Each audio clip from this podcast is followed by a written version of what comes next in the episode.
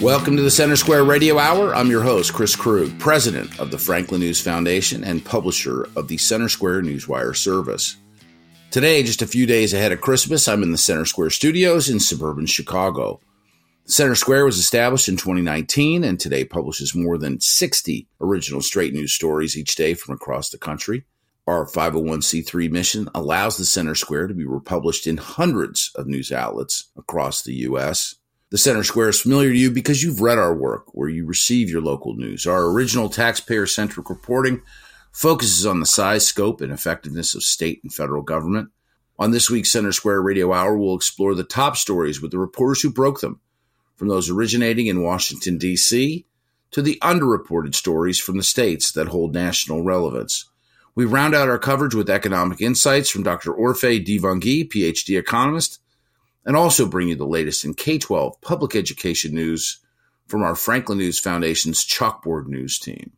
The Center Square is a 501c3 independent nonprofit and nonpartisan news organization to ensure that the Center Square continues to deliver news like no other media outlet in America today. We ask that you go to franklinnews.org and make a tax deductible charitable contribution to support the Center Square and the Center Square Radio Hour. Over the next hour, we're going to check in with our reporting team on a number of stories that made headlines this past week in national news. The Colorado Supreme Court barred former President Donald J. Trump from the state ballot. In Arizona, Governor Katie Hobbs sent Arizona National Guard troops to the border. In Washington state, three organizations are being accused of running an intimidation campaign against a signature drive. We'll be right back with all that and more in the Center Square Radio Hour. Knowledge is power, and you deserve to know what happens in your state government. That's why the nonprofit Franklin News Foundation is bringing you straight news journalism through the Center Square, reporting on state authorities and publishing stories that show where your money goes and who spends it. By supporting the Center Square, you can track politicians' use of taxpayer money and demand transparency from elected officials. This is how we can equip everyday Americans to hold their government accountable. Become a supporter of Franklin today at franklinnews.org/donate. Welcome back to the Center Square Radio Hour. I'm Chris Krug. The Colorado Supreme Court ruled former President Donald J. Trump cannot appear on the 2024 ballot because they alleged he engaged in insurrection. Cole McNeely, general manager of America's Talking Network, is here to tell us more. Joining me today is the Center Square's Washington, D.C. Bureau Chief, Casey Harper. Casey, the Colorado State Supreme Court voted 3 4 Tuesday to block former President Donald Trump from receiving votes on the 2024 presidential ballot, saying he's disqualified because he engaged in a, an insurrection, a reference to January 6th, obviously. Casey, it's not an incredibly complex story, but it's, it's a story that could have a lot of implications beyond just the state of Colorado. Yeah, I mean, a lot of implications and maybe not too complex, but highly controversial. Of course, there's immediate backlash over this decision as to be expected when the, the Republican frontrunners' chances at the White House are endangered. Now, there, there's a lot of levels to this. First off, Colorado is not a state that, you know, Trump, Trump has never won Colorado in a general election. Let's say that first. So that, that's an important fact to remember, but it, it's not just isolated to Colorado. Um, Maine is considering doing the same thing now, as is California. And if this success continues, then, you know, and success, I guess, in those who oppose Trump, if you put it that way, but um, then you could see other states do it. And if then, if you saw a state, you know, of course, California is not a state Trump is really expected to win in general either. But if you saw a state like Texas or a big red state that Trump really has to win, to win the um, general election. If you see a, a, contest rise there to Trump being on the ballot, it could this could really get get out of control. And the other thing, you know, what what to look for down the road on this is uh, the Supreme Court justices may not be able to enjoy their Christmas holiday quite as much as you and I, Cole, because they're probably going to be having to look over and review whether they're going to take up this case because the ruling from Colorado takes effect, I believe, uh, January 4th. This is fourth or fifth, which is the day before the Colorado Secretary of State, which who oversees you know the elections in that state, has to sign off on the ballot in a ballot that either includes Trump or doesn't. And so the, the Colorado State Supreme Court acknowledged that there's a high likelihood the Supreme Court will want to look at this case. And so they said, we'll give two weeks before this takes effect. And so I think it's very likely in the next week or two, the Supreme Court is going to weigh in. Um, and of course, wh- whichever way they go will have, you know, down the ballot, literally, I guess, implications across the states. And Casey, I'm going to pull from your story that you wrote at the centersquare.com here. The Colorado Secretary of State, as you said, has January 5th to certify the ballot. And, and this, the court in its majority, it wrote that, quote, we are mindful of the magnitude and weight of the questions now before us. Likewise, mindful of our duty to apply the law without fear and favor or without being swayed by public reaction to the decisions that the law mandates we reach. And, uh, you know, that, that was kind of part of that conversation of them giving wiggle room basically for the Supreme Court a couple weeks to come in and make a decision on this if the Supreme Court would like to. Now, Casey, you mentioned the fact that this could create a, a, ripple effect to a degree across different states around the country. And beyond kind of the general election 2024, this is creating waves inside of the GOP primary, which is still occurring, right. believe it or not. I think uh, if you look at the polls, it doesn't look like much of a primary with Donald Trump leading at, you know, depending upon what polls you look at, up 30, 40 points. But you know, Governor Ron DeSantis, who's obviously depending upon which, you know, says polls you look at, jockeying for that second place position, third place, uh, right there neck and neck with Nikki Haley most of the time. DeSantis, you know, he came out and, you know, he, I think he was critical of this and, and probably in a couple of ways because, uh, as much as, yes, this keeps off, you know, Trump off of the uh, Colorado ballot, this is probably going to have a, a similar political reaction that the indictments had for Trump, which boosted him in the polls in the primary, which I, I, think Governor DeSantis even came out this week and was, you know, criticizing the indictments because of how it actually helped the former president in the uh, GOP right. primary and just shot him to the top and has kept him there.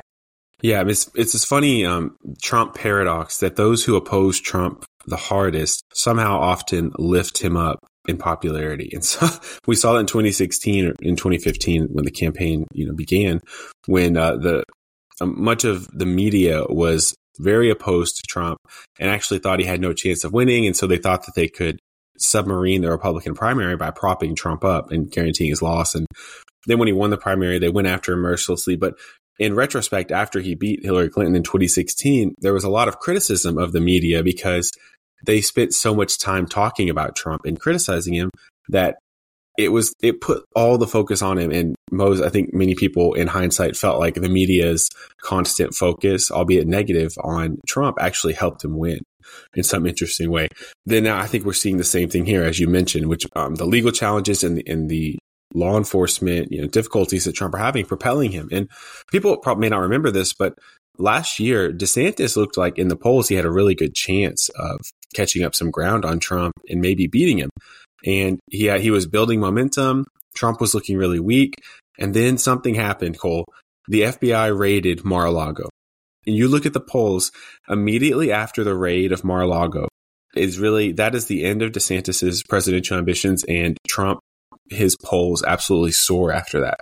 And so I, I, I think it's totally fair to say the FBI raid of Mar-a-Lago ended DeSantis's presidential hopes. And so it's interesting to think of could this keep happening here? And also, one thing I'll say before tossing it back to you is, you know, of course, there are legal problems with all this that Trump may or may not be successful in. He does have nearly 100 criminal charges. So, assuming that he's able to kind of stay out of jail and all those things, the reason politically I think these attacks don't stick to Trump as much is one, they've thrown everything at him over the last few years, and for one reason or another, it hasn't stuck.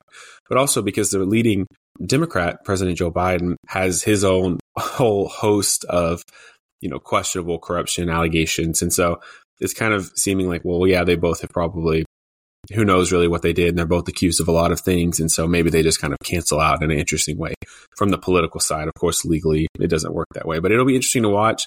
And of course, it'll all be settled next year in 2024. Well, and and to throw another wrinkle in there, I think part of it is Trump's brand. And what I mean by that is he has branded himself from the time he entered the GOP primary in 2015. He branded himself as the anti establishment and not even in that kind of traditional kind of a, a, Ted Cruz or Bernie Sanders way, right? Not not that we're a little bit more to the the end of the wings of the party or something like that. He branded himself as somebody that was going against establishment. So anytime the quote establishment flashes back at him, it just feeds into his brand. Well, Casey, our listeners can keep up with this story and more at thecentersquare.com. There's going to be plenty more coming on the uh, 2024 election. We're getting right into the heat of it. Primary start in a couple months here. So uh, keep up with all that at thecentersquare.com. Thank you to our team in Washington, D.C. for that update. While former President Trump's feasibility as a candidate remains in question going into this election year, U.S. President Joe Biden is facing significant disapproval on a number of issues, among them his handling of the border. In Arizona, Democrat Governor Katie Hobbs issued an executive order to send Arizona National Guard troops to secure the southern border and criticized the Biden administration's handling of the situation. Eliana Kernodle, Assistant General Manager of America's Talking Network, is here to tell us more. Joining me today is Cameron Arcand, Arizona reporter for the Center Square. How are you, Cameron? Good. How about yourself? Doing pretty well. Governor Katie Hobbs of Arizona issued an executive order last week sending National Guard troops to the southern border. And you broke this story and you've been following it pretty closely leading up to this point. Can you start us off with some background, like what events led up to this decision? Yeah, so this originally caught attention a few weeks ago when the Lukeville port of entry was shut down by Customs and Border Protection. Now, what happened in the events after that was that Democrats and Republicans were essentially, I don't want to say united in their criticism, but they were very critical of the way that this was being managed. So basically, what happened next was the governor um, originally said, hey, authorities are not asking for this right now in terms of deploying troops to the border. And then, you know, pressure continued to build up, continued to gain and the situation didn't seem to be getting any better. So she decided around two weeks after, I believe, if I have that correctly, to then order troops down to the border. So then, with the troops that she's ordered to go to the border now, what are those additional troops going to be doing and where specifically are they headed? Yeah, so first off, they're going to be headed to the Lukeville area and the San Miguel area. Contrary popular belief, this isn't actually to directly be helping Customs and Border Protection open the crossing. It's to essentially take the burden off of them in hopes that they'll eventually do so. So, what the job of the National Guard is to do is to help out Department of Public Safety officers in their efforts to catching drug smuggling, human trafficking, you know, kind of these crime prevention um, sort of tasks. And I'm sure there's other stuff that we'll learn more in terms of what's going on. But as of right now, that seems to be the case with what the public. Okay. So Governor Hobbs is a Democrat. And to some, this might seem like a break with the normal Democratic position on the border. How have people kind of across the board been responding to Hobbs' executive order? And how has she herself framed this? So I'll start with the left because it's a little bit easier to explain. So on the left, you have people who are praising the decision, calling for the Lukeville port of entry to be reopened. But you also see, you know, like some of the tribes in that area and some other folks in the far left not necessarily being on board with wanting troops in this area necessarily. They kind of think that, you know, too many, too many cooks in the kitchen. But on the right, you see a little bit of a different situation um, although they do kind of agree with the principle of sending National Guard troops, a lot of folks are wondering why not sooner. Her old opponent, the gubernatorial race, Kari Lake, was like, hey, I would have done this on day one. Why are you waiting nearly a year at this point? So you're seeing that a little bit. And then you're also seeing a lot of people being like, generally, this isn't soon enough, doesn't go far enough, but still generally kind of being like, okay, we're cool with this. And how has she kind of framed this from her own political standpoint. So she has framed it as her saying that she's been wanting to secure the border since day one. Um, she went down the went down to Lukeville a couple weeks ago, posted a video down there, and she is kind of wanting to brand herself as someone who is both pro border security, but is not quite at that Texas kind of Greg Abbott point of wanting to take legal risks with certain things. So kind of trying to find that middle ground. And you mentioned briefly some of the tribes in the area. There's been kind of some conversation since she issued this order with some of those tribes. Can you tell us a little bit more about that? So the tribe that's in that area, I believe it's the Tohono O'odham tribe, if I'm pronouncing that correctly. They are essentially saying we don't want troops in that area. Fox has been reporting that that region has no border wall, that their section of the border doesn't have wall. They're getting roughly around 1,000 migrants a day based on that reporting, and they only have a few agents to kind of handle that. But because they are a Native American, you know, nation, reservation, whatever you want to call it, you know, they're able to make those kinds of decisions. Governor's office told me the other day that, um, you know, they've been in communication with the tribe. They've heard them out and they're like, okay, we'll respect that. Not a big deal. So that's kind of what that situation is. They're really the biggest tribe that takes up that section of the border there. So when migrants come through in that area, are there like tribe officials that deal with that or do they just kind of move on and go out of the nation into another part of Arizona? No, so they're still being processed by federal officials. There's just fewer border patrol agents that are there based on that's based on what we know right now. It is good to get um, info about what's happening in that area, but that border, even though there is a tribe, there is still under federal control. They can't really do anything about that. But when it comes to the state government, the fact that they had that conversation shows that there is cooperation between the state and the tribe. Okay. Well, this story certainly doesn't seem to be over yet, and I'm sure we'll continue to follow it and you'll keep us up to date if there's any more developments. Thank you so much for joining us today. Yeah, thank you. Thank you, Eliana and Cameron, for that update. Heading further west in Washington state, the organization Let's Go Washington is accusing three other organizations of coordinated efforts to intimidate and disrupt their signature gathering campaigns. Cole Lauterbach, managing editor for the Center Square, is here to tell us more. In Washington, harassing or intimidating people while they lawfully gather signatures to certify a ballot proposition is illegal.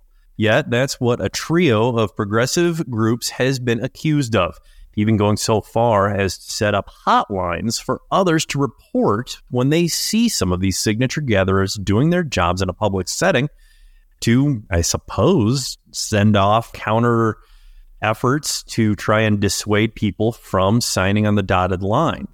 Investigative reporter TJ Martinell has a story about how those groups Fuse Washington, SEIU 775, which is the Service Employees International Union, Local 775, and Washington, D.C. based Fieldworks have been put on notice. TJ, tell us more, please. So they've received a cease and desist letter from Let's Go Washington, and the letter was written by former State Attorney General Rob McKenna. And it's accusing them of, quote, a coordinated intimidation campaign against contractors for Let's Go Washington to disrupt and prevent the collection of voter signatures for the initiatives. And you know the process. Uh, what what is the process behind getting some of these harassers charged with the crime that McKenna is asserting here? Well, that's a good question because it's a depending on what they're going to be charged with. Because what they're claiming or alleging is that these groups are harassing signature collectors, and it's prompted uh, police response. And in many of those cases, the people gathering the signatures ended up having to leave, or people who wanted to sign the ballot initiative ended up leaving. So uh, effectively, they succeeded in preventing people from putting their sig- signatures down. Now, is it a is it is a misdemeanor? Is a felony? Do we have the uh, what uh, a, is the language? It's a misdemeanor, a gross misdemeanor in the state. It, that's interfering with uh, the signature gathering process. Got it. And now, have we heard anything from these three groups in terms of a response? I mean, they got an official cease and desist, so there has to be some kind of uh, response, or has there been any change of action? Have they let up on this campaign to allegedly intimidate the gatherers or the people that would be signing? We have not heard from them. I reached out to them for comment for my stories and didn't hear a response. But the thing where it's going to get interesting is it's potentially prompted in private individuals to act on their own initiative and to just go try to harass or interfere with signature gathering. So you've got a situation where people are not explicitly from these groups not explicitly saying go out and harass these people, but they're saying, well, listen, here's a hotline, and we may tell you where these people are at. You do what you will. We can't tell you what to do. And in turn, we've seen some real, uh, you know, police situ- involved situations where some of these signature gathering efforts have had to pack up and head elsewhere. Now, since this letter was sent from McKenna, clearly outlining what has been happening and what they're doing and how they're breaking the law, saying cease and desist. Otherwise, we will take further legal action. Are we still seeing this harassment take place? Yeah, there was an incident that allegedly occurred at the Issaquah Costco on Sunday where people were gathering signatures for the initiatives inside the store, and a woman went up and started crossing out or blackening out the signatures, so making them invalid. And there's not we don't have a lot of details. We only know what was reported by um, independent journalist Brandi Kruse, who happened to actually be there. Was at the Costco. Was at the Costco when it happened. Just happened to be there. Uh, I reached out to the police department for comment. They didn't say anything. It seems to be a matter that's being handled privately or independently. I don't think that there's going to be a police complaint due to various circumstances. But this woman apparently it's believed she wasn't directly involved with any of these groups, but it's not known. Uh, apparently, her identity has been discovered, but they're obviously not naming her yet. Yeah, I wonder how much culpability the organizations that have been kind of subtly hinting about where these people are and what you could or could not do in the end, should there be a tort, uh, a, a, legal damage right to seek regress, I wonder how much liability they would have well, in a situation like this. Here's the part where it's going to get a little dicey for them. The hotline, which I called to try to get comment, you go to a voicemail, and one of the things that they ask you to provide is a physical description of the person who's gathering the signatures. Oh. That prompted the state Democrat Party chair to say that they could understand why that would be a problem. so I think yes, problematic is an understatement so, in that regard. So when they're when they're saying that there's a problem, it wouldn't surprise me if this hotline made some changes or there was some sort of policy change. The other interesting thing is that they're allegedly trying to bribe people to go to Florida until this whole process is finished. That's that's what's alleged is that people were being offered money to go to Florida. So you have these signature gatherers are getting approached by activists saying, "Here's money, get out of town." What kind of Chicago mobster political process have I ever heard that from? Short of a, like a Al Capone biopic. Well, here's, I, here's the p- question I would have: Is how do you know they went to Florida? This story is just keep this just keeps getting wilder. Uh, T- TJ, how long did these petition curators have to get the requisite number of signatures? I believe it's sometime this month. We can. I think it's the thirtieth. Right, I yeah. want to say it's right towards the end of the month. They have right until like just before the new year to turn the signatures in. But uh, obviously, if you're you know, let's go Washington, or you're another group that wants to get these signatures in, you're going to want to have those rounded up so that you can have them and get them to Tumwater before, well before that. Uh, we'll stay uh, up on this. Thank you, TJ. Thank you to our Washington State team for that update. That will do it for the first half of the Center Square Radio Hour. After the break, we will look at more top stories from across the nation. What are the security risks associated with EV charging stations? How did a Connecticut school try to silence a Jewish family after their son experienced anti Semitism? And how will housing affect the 2024 election? All that and more when we return on the Center Square Radio Hour.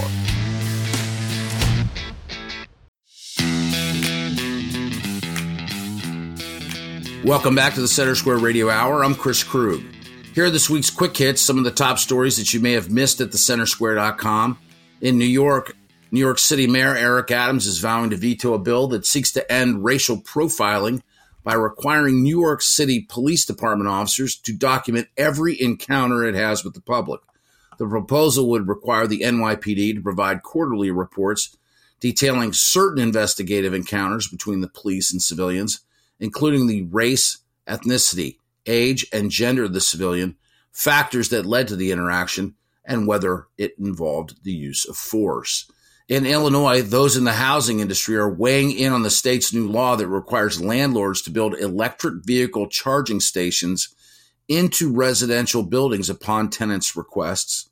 Senate Bill 40 was approved earlier this year, and starting January 1st, the law requires single family homes and newly constructed residential buildings with parking spaces to provide a conduit that allows EV charging if needed. During the fall veto session, the measure was amended to require a charging station capability for each available parking space. In California, the state experienced the highest outmigration of any state in the nation, a major threat to the state's fiscal future as it faces a $68 billion budget deficit and declining tax revenues. New Census Bureau data says that a net total of 338,371 Americans left the Golden State in 2023 compared to those moving in from other states, eating into tax revenues and representing a 2% increase in outmigration over the prior year. You can find more on these stories and more stories like these from across the country at thecentersquare.com. We'll be right back with more in depth stories on the Center Square Radio Hour.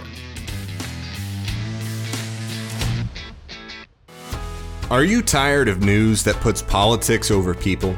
At the nonprofit Franklin News Foundation, we believe in putting people over politics by delivering nonpartisan news and audio content that serves you, the American taxpayer. With Franklin News Foundation, you can read fact based, state focused news for free at thecentersquare.com. You can listen to civil, balanced conversations between policy experts through our podcast network at americastalking.com or you can get in-depth news on K through 12 education spending, curriculum, and school safety at chalkboardnews.com. It's all free through Franklin, where we put you, the American taxpayer, first in every story, episode, and conversation. And it's only possible through our supporters. Together, we can produce content that puts people over politics and brings Americans the news they deserve. Become a supporter today at franklinnews.org/donate. Once again, that's franklinnews.org slash donate.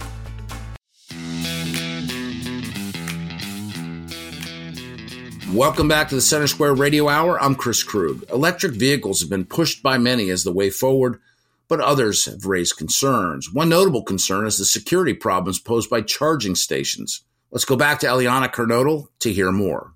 Joining me today is Kristen Smith, Pennsylvania editor for the Center Square. How are you, Kristen?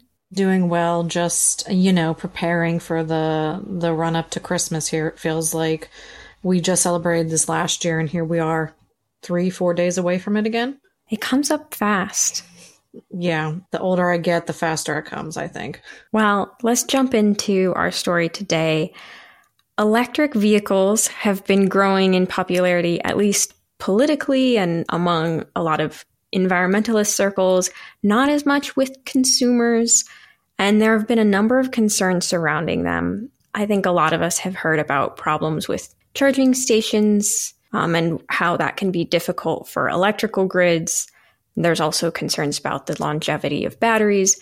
But another concern that I'll admit I had not heard yet, but one of the Center Square's contributors, Lauren Jessup, reported on recently it's the security concerns that charging stations can pose. Can you tell us more about this? How are charging stations a security risk?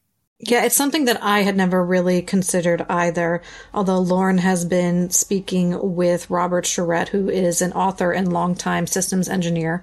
He's written the EV transition explained, and he really goes into this issue in his his book, and he talks about how EV stations are essentially very vulnerable to hackers. And this is even heightened by the fact that an EV station relies on both the power grid and a wireless connectivity to work. And so therefore you plug into a, a, charging station and not only are you relying on the power grid to respond, but you need cell phone service to make that happen. And so you can see how this could be ripe for hacking. And it even goes down to the, to the element of not only could they prevent your, your car from charging, but they could also access sensitive user data that's stored on your vehicle because a lot of these smart vehicles now, I mean, they are able to record all sorts of information about us that we're not even aware of. Like they can tell how long we've had our trunk open for and you know where our location is. So there's just a lot of really personal things that could be exposed to hackers that I, you know we just i don't even think we've contemplated as people who will be having to make this transition over the next decade. So is this just a potential theoretical concern or is this something that's already been coming up? Charette says this is this has happened multiple times. Of course, you know, we're just starting this EV adoption and building out charging stations is something that is taking place all over the country. It's certainly something that Pennsylvania has really been focusing on in the last year. But still, we don't have a lot of charging stations and we don't have a lot of people who have EVs yet in order to face this on the magnitude that Charette and others are fearful will come within the next couple of years. And is this just a concern with some of the charging stations? Like, are there some companies that have had this issue, or is it something that the various different companies that make these have run into? It's my understanding that it's all different types of chargers can be vulnerable to this. Again, it's something that it's an emerging threat that we're having that, you know, EV manufacturers are having to deal with. And so it is something that theoretically everyone is is exposed to. And as I had mentioned before, you have issues where internet connectivity and wireless connectivity is already a challenge in certain wide parts of this country, I should say, where it's very rural, very mountainous. That's already an issue. So the idea that a hacker could come in and, and disrupt the power grid or disrupt connectivity for people, now you're stuck. You can't go anywhere because your vehicle can't charge. Yeah, and that's kind of been a concern, even without the threat of hacking, is just the concern of covering those distances where there's not as much of an infrastructure. Yeah, so electric vehicles and charging stations require pretty advanced technology and infrastructure, both from like a physical perspective with an electrical grid, but also from the software point of view. And like you mentioned, requiring cell phone service. What are some other problems that have arisen from these requirements that they have? So that's a very interesting question. And it is something that Pennsylvania in particular, but other states are starting to realize is that there's a lot of reliability issues here. Aside from having a sufficient wireless service, I mean, you have something as simple as these broken and malfunctioning charging ports. We don't have a lot of skilled technicians who know how to fix them. Um, there's no attendants on duty to watch over the equipment. We have issues, much like thieves would steal a catalytic converter in a traditional uh, gas powered vehicle. Now they're stealing copper cables from these vehicles. So it's a familiar threat in this particular case, but still, it's not something that you would ever think about when you're charging your EVs. You don't, it, I don't think it, the practicality of it just doesn't cross our minds. And that's what Charette is saying is that this is such a varied and complex topic that, yeah, it sounds great. Let's have everybody have an EV in the next 10 years. How, how awesome will that be um, for the environment, for, you know, having to pay on for gas? But there's just so many practical elements of it that we haven't, we haven't thought that far down the road yet, quite frankly. Yeah. And Lauren, who, who wrote this, has also written a series of articles that listeners can check out at the Center Square if they want to learn more about this. This will be really interesting in the next few years as this technology expands and has to prove itself on a larger scale, and I'm sure we'll continue to report on it. Thank you so much for joining us today, Kristen. Thanks for having me. Always a pleasure. Thank you, Eliana and Kristen, for that update. A Jewish family at a Connecticut public school refused a settlement that would have required them to remain silent about the anti Semitism their son experienced. Tom Gantert, managing editor of the Center Square, is here to tell us more. Joining me today is Chalkboard's K through 12 editor Brendan Clarey. How are you doing today, Brendan? I'm doing well, Tom. How about you? Good, good. You recently wrote about a parent who said that his son experienced anti Semitism at his public school in Westport, Connecticut, and the school offered a settlement on the condition that no one could talk about it. Can you tell me a little bit about this? What happened and why it matters? Yeah, of course, Tom. So Andrew Goldberg uh, wrote for Newsweek last week that he's the parent of a middle school student at Westport Public Schools, and he wrote an opinion piece that um, his son like had to experience all these anti-Semitic incidents at schools of students saying uh, anti-Semitic phrases, which I don't really want to repeat here, but I mean, just kind of a repeated, like a torrent of different things happening to his son at, at his school. And I mean, they were talking about it with the administrators of the school and the administrators of the school said, you know, we're handling it and, you know, created a plan. And essentially, um, Goldberg said, you know, the plan does not do enough to protect my my son, so we are going to try to move him. We have to move him to a, a private school. And Westport Public Schools said that it would offer settlement, but part of the conditions of the settlement was uh, that the family, uh, the Goldbergs, would not be able to talk about what happened leading up to the settlement. So any of the facts related to the anti-Semitism that his family experienced, that his son experienced while at school, and how that was handled, or anything like that. So instead of taking the money, the Goldberg said, you know, we're not going to do that, and we're not going to be silent about this. So the I think more broadly, you know, we've seen a lot of different, a lot of tension uh, since the October seventh uh, attack on Israel by Hamas, terrorist organization uh, designated by the United States. There's been a lot of protests. There's been a lot of different uh, anti-Semitism and, and different kinds of you know hate-related incidents at schools, and you know more broadly in in America and, and throughout the world, frankly but specifically in, in Westport, Connecticut, I mean, this this caught the attention of the CEO of the Anti Defamation League, Jonathan Greenblatt, who you know posted on on X, formerly Twitter, that you know this was anti-Semitic harassment and that uh, children deserve transparency, accountability, and safety in the wake of these incidents. Greenblatt said nothing less, and he he described the anti-Semitic harassment as disgusting. And the the family too, the Goldbergs have said, you know, they they couldn't be silent about this, right? That that part that that that was over and above what maybe a normal settlement agreement would have. And that's something that Goldberg pointed out in the piece in Newsweek, right? Is that, you know, it is, it is typical in settlement agreements to say when you don't disclose, you know, the terms of the settlement agreement. But this kind of went farther and, in fact, would have required that his 12 year old son uh, to not talk about what happened to him and these events in his life. Was that a major reason why the parents decided to not take the settlement? Yes. And I, I spoke with Goldberg about this and these events and, you know, why they decided not to to go through with the settlement. And and he said that he will not be silent on anti-Semitism. He's uh, he's Jewish, and his they have relatives who who died in the Holocaust. That the silence is not an option. He's a journalist, and he described interviewing uh, Elie Wiesel, Holocaust survivor who wrote the book Night. Right, he said that it was not an option to take this money. But yeah, that was that was the biggest that was the biggest issue. Andrew Goldberg's wife, Leslie Durkash, she also spoke before the school board and said that how the the administrators tried to buy her family's silence was reprehensible and immoral. And she said students, she admitted, you know, students are going to say things and, you know, adults can't always control what's going to happen, but that school leaders should be accountable to handling these situations in, in a positive way. So, is the school doing anything to prevent anti Semitism? That's a great question. Thomas Scarice, uh, superintendent of the schools, he said in remarks that he prepared before the school board meeting last week that you know the school's doing a whole bunch of stuff, and he said that the school has uh, DEI, diversity, equity, and inclusion initiatives that they're that they're using to try to combat anti-Semitism and other forms of, of hate he mentioned that they have resources that they use from the Anti Defamation League, including a training that he recently participated in. That was criticized by by Andrew Goldberg. He said, you know, it's easy to rattle off like these lists of efforts, of acronyms, of phrases and initiatives, but it's really hard to translate that in, into something actionable. And he said, when I was talking with, with Andrew Goldberg about this, he said, you know, if you ask a student or a, a teacher, what do you do about anti-Semitism? They'd probably look at you and say, I don't, I don't really know.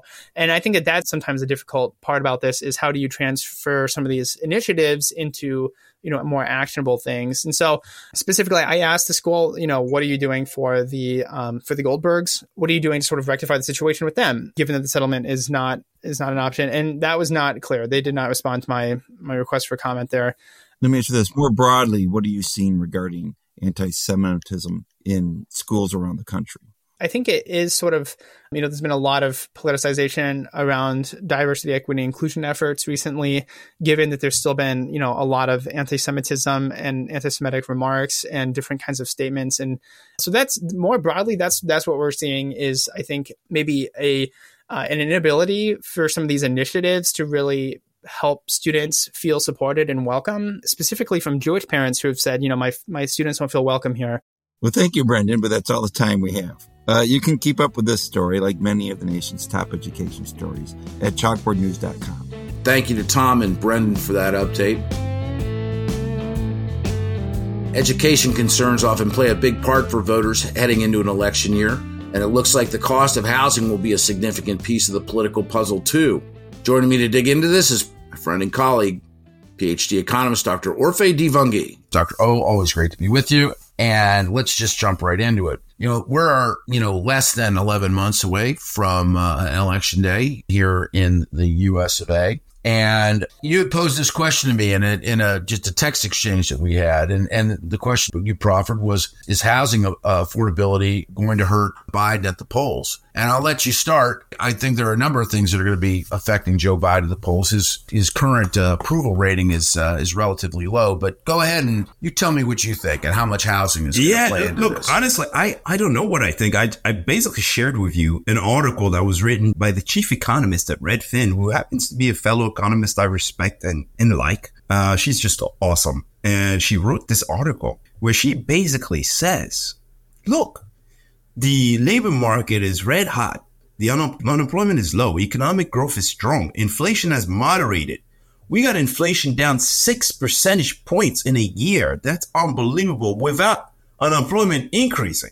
Income inequality has declined for the first time since 2007. So you got a, a good economy right now. People have jobs. The Fed got inflation down under control. We're even getting the hint of rate cuts in 2024 the soft landing that's never been done is happening. It's unbelievable. And yet, the incumbent president is struggling in the polls. And there's this there's all the vibes, right? Those negative vibes. Let's let's put some frame to it. So, you know, the the Center Square Voters Voice poll, the Center Square is the newswire service that the Franklin News Foundation operates, and it did a poll of, of 2,500 Americans thousand verified Republicans, a thousand verified Democrats, and 500 verified independents. Mike Noble from Noble Predictive Insights in Phoenix is our partner on that. And here's what America said in the most recent poll that we did, which would be, you know, just about a month ago. The country somewhat approves of uh, Joe Biden to the tune of 24%, uh, somewhat disapproves 12%, strongly disapproves of Joe Biden in general, 44%. On the economic side, 45% strongly disapprove of what he's got going on and 23% somewhat approve. I mean, yeah, maybe housing. I mean, we talk about housing and the importance that housing plays in just sort of the, you know, the overall economic picture. I'll put it back to you. From a housing standpoint, do you think that the, the typical American voter is making that connection between the current president, his policies, and you know what it costs to rent the average home or to buy the average home in America. Yeah, I mean that's I, I, I read this and I thought, man, man, I didn't think of that, but that's a good point. Home sales are a record low. They haven't been so low in so long. Affordability is a record at a record high. You know, if you don't own yet, you're a renter. You're struggling. You're trying to get on. You're trying to get on that ladder. It's hard. You know. Thank God in November rates fell a little bit, and at the same time house prices fell a little bit. So you know affordability improved a little bit. It might improve a little bit more in 2024. But as of right now, it's a struggle. And then you have these homeowners who have really, really low interest rates and have basically in the best possible financial position, kind of, I don't know, upset about their golden handcuffs. They're like, oh, well, I kind of wanted to move now, but I can't move because I'm going to have to give up this massive discount I got, this really low payment and I'm going to have to move into a higher payment. And I don't want to do that. And so everybody's complaining about housing these days. And so, I mean, this is, this definitely going to improve in 2024 ahead of the election, but it could be potentially part of the problem uh, for the president. I think it will and could be, but there are probably some other issues that, you know, that are getting in the way. I mean, certainly what's going on with immigration and the number of people who've come in to the United States through the southern border, uh, you know, over the past three years is putting additional pressure just to keep it sort of inside of this frame, this discussion that we're having about, about housing. I mean, when you and I have spoken about the realities of housing in the United States, you know, I threw out the number that we're 2 million homes short. You said, sorry, partner. It's more like 4 million. And, you know, if in fact, you know, we have allowed, you know, somewhere in the neighborhood of, of 10 to 15 million people to come into the United States illegally in the in the last three years, how much further does that exacerbate the number that you threw out. See, I would be sympathetic to that argument, but you have to understand housing starts also increase a ton, right? So a lot of these immigrants that come in, they also go and work in the trades and construction and all that stuff. And so that helps us. A lot of them also go and work in the labor market and other jobs. And that's actually helped to increase labor supply, which has helped to cool down wage growth uh, so that we don't have the kind of pressure that would be inflationary, that would cause consumer prices to increase faster. It's actually helped us to bring inflation down. So I, I so I'm not completely there with the immigration story yet, but uh, but I'll tell you what though. Uh, someone else who's really focused on the labor market, another economist that I respect and, and, and follow and like very much, the chief economist at the Burning Glass Institute, he, well, he did a little bit of work and he's looking, he says the growth of the US economy in the last five years has been predominantly driven by two sectors professional and technical services and information, in such, essentially tech and consulting. And so if tech and consulting are really driving growth, everybody else that doesn't work in tech and consulting is probably not all that uh, benefiting from the growth. They might not be feeling good, too good about the economy because they're not really seeing the gains, right? That everybody else on the coasts are seeing. I think that could be part of the problem for President Biden going into the uh, this next uh, election. I don't disagree with that. Again, you know, just sort of staying within the sort of the housing segment. You know, I mean, I, I have the benefit of traveling all over the country, and I'll tell you, if you're on the East Coast or the West Coast, you see a lot of cranes and you see a lot of buildings being built, and presumably, you know, with what we know about the office and sort of you know this this new world uh, relationship that we have with work at work that these cranes are building buildings that people are going to be living in. In cities. Right. uh, you get outside of the cities and you don't it's not that you'd be looking for cranes but you'd be looking for development. That has slowed and we've talked about that. Builder sentiment is is where is where it's at. You know i mean if, if foundations have been poured and plans have been laid i mean you have builders that are completing homes and and they're selling them but they're having to sell them with some level of concession either a buy down rate or some other kind of perk to get the keys Right. into somebody's But you- hands But you would think that you would think that would help those renters, buyers, and they would they would be quite happy about that. But it's not. And I think the problem is mostly not so much the building in the cities. It's really so much the disparities, the geographic disparity, where basically, you know, you have these coastal markets that are doing better, you know, and then you have this middle of, of America that hasn't really grown as much or as fast. Hey, good discussion as always. Enjoyed it. Let's let's pull it uh, to a close here. That will do it for another week of the Center Square Radio Hour. The Center Square Radio Hour is a production of America's Talking Network, produced by Eliana Kernodle. If you missed some of today's show, you can find it at americastalking.com.